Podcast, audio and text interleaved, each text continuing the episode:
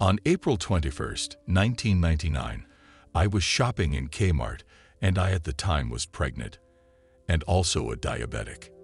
My legs felt a little weak and I thought my blood sugar was low, but when I took it, it was normal. So I checked out of the store and started my five-minute trip home. But I turned around and went back to the store. I just wasn't feeling right, and so I parked the car and went into the store and told the greeter I needed an ambulance. She went and told the customer service desk personnel that I needed an ambulance. One was called and then 911 called back and asked what was wrong. I told them to tell them that I was a 48-year-old pregnant diabetic and I felt weak, that something was wrong. The greeter got a wheelchair and had me sit down. I leaned my head over on her side and she rubbed my head. I told her that I thought I was going to die. I just had this feeling. She said, Baby, you are going to be all right. The ambulance arrived, and I got up and walked to the stretcher and laid down, not having any real distress, just felt real tired. The paramedic took all my vital signs and got my medical information, and he said everything looked good. They ran an emergency run on me even though everything was good. I was wheeled into the ER, and just as I was put on the ER stretcher, I heard the nurse say, her heart has stopped. The ER doctor said that my lead was loose, and the nurse said, no, her heart has stopped. The ER doctor checked me and said, this woman is dead. Well, my friend had followed us to the hospital, and he came in the ER room and looked at me and said, do you want me to call your mom? I said, No, I'll be out of here in a little bit. But he said, when he opened the door, he did say that, but I never answered. He said they were already working on me. And he said, You was gone. This is the best part. I will never forget as long as I live if I live to be a thousand. I just walked through the door and I was in another land. The most wonderful and beautiful place I have ever seen. I remember standing in this street that was cobblestone, but it was gold, and I looked down at my feet and just looked at my bare feet on this beautiful gold street.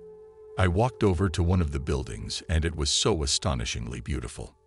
I remember taking my hand and rubbing the wall and admiring the beauty. I just stood there and rubbed it. As I began walking down the street, I met people, and we just knew everything. We exchanged smiles, and I said I was looking for my sister and daughter. I knew they were there. It was just a matter of finding them. I was not scared. I had a peace and understanding of everything. I had no memory of my life here. I just knew who was there and I kept on looking at this city that was in front of me. I was walking into the city. It was gold and just casted off all the light in this world. There was no sun or moon, but the sky was so beautiful. There was colors of all kinds. The sky was so beautiful. I would stop every now and then and remain to look at my feet walking on this gold street. I then would go to the walls of the buildings and rub them more, so beautiful. There was trees and water so clear. Everyone knew everyone. It was like I had been there forever. I was so happy and had this peace in me that is non-explainable. At that time, I knew everything. I was at peace. I remember just standing and looking around at this beautiful city. So, so beautiful. And when I went around a corner of a building, I heard my daughter call me, and I was so happy I was going to see her. And then a voice said, It's not your time yet to be here. And then I woke up into this hell of an oxygen mask on me. My mom and sister were standing in the corner of my room. I remember my sister asking the nurse, if I came to would I have brain damage, and she said, only time would tell. The nurse called my name and said, do you know what happened to you?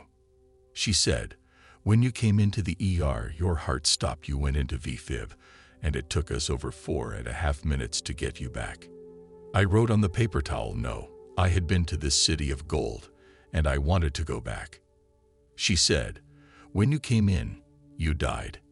And I wrote, Please let me go back. My sister and daughter was waiting on me. I wanted to go back. I didn't want to stay here.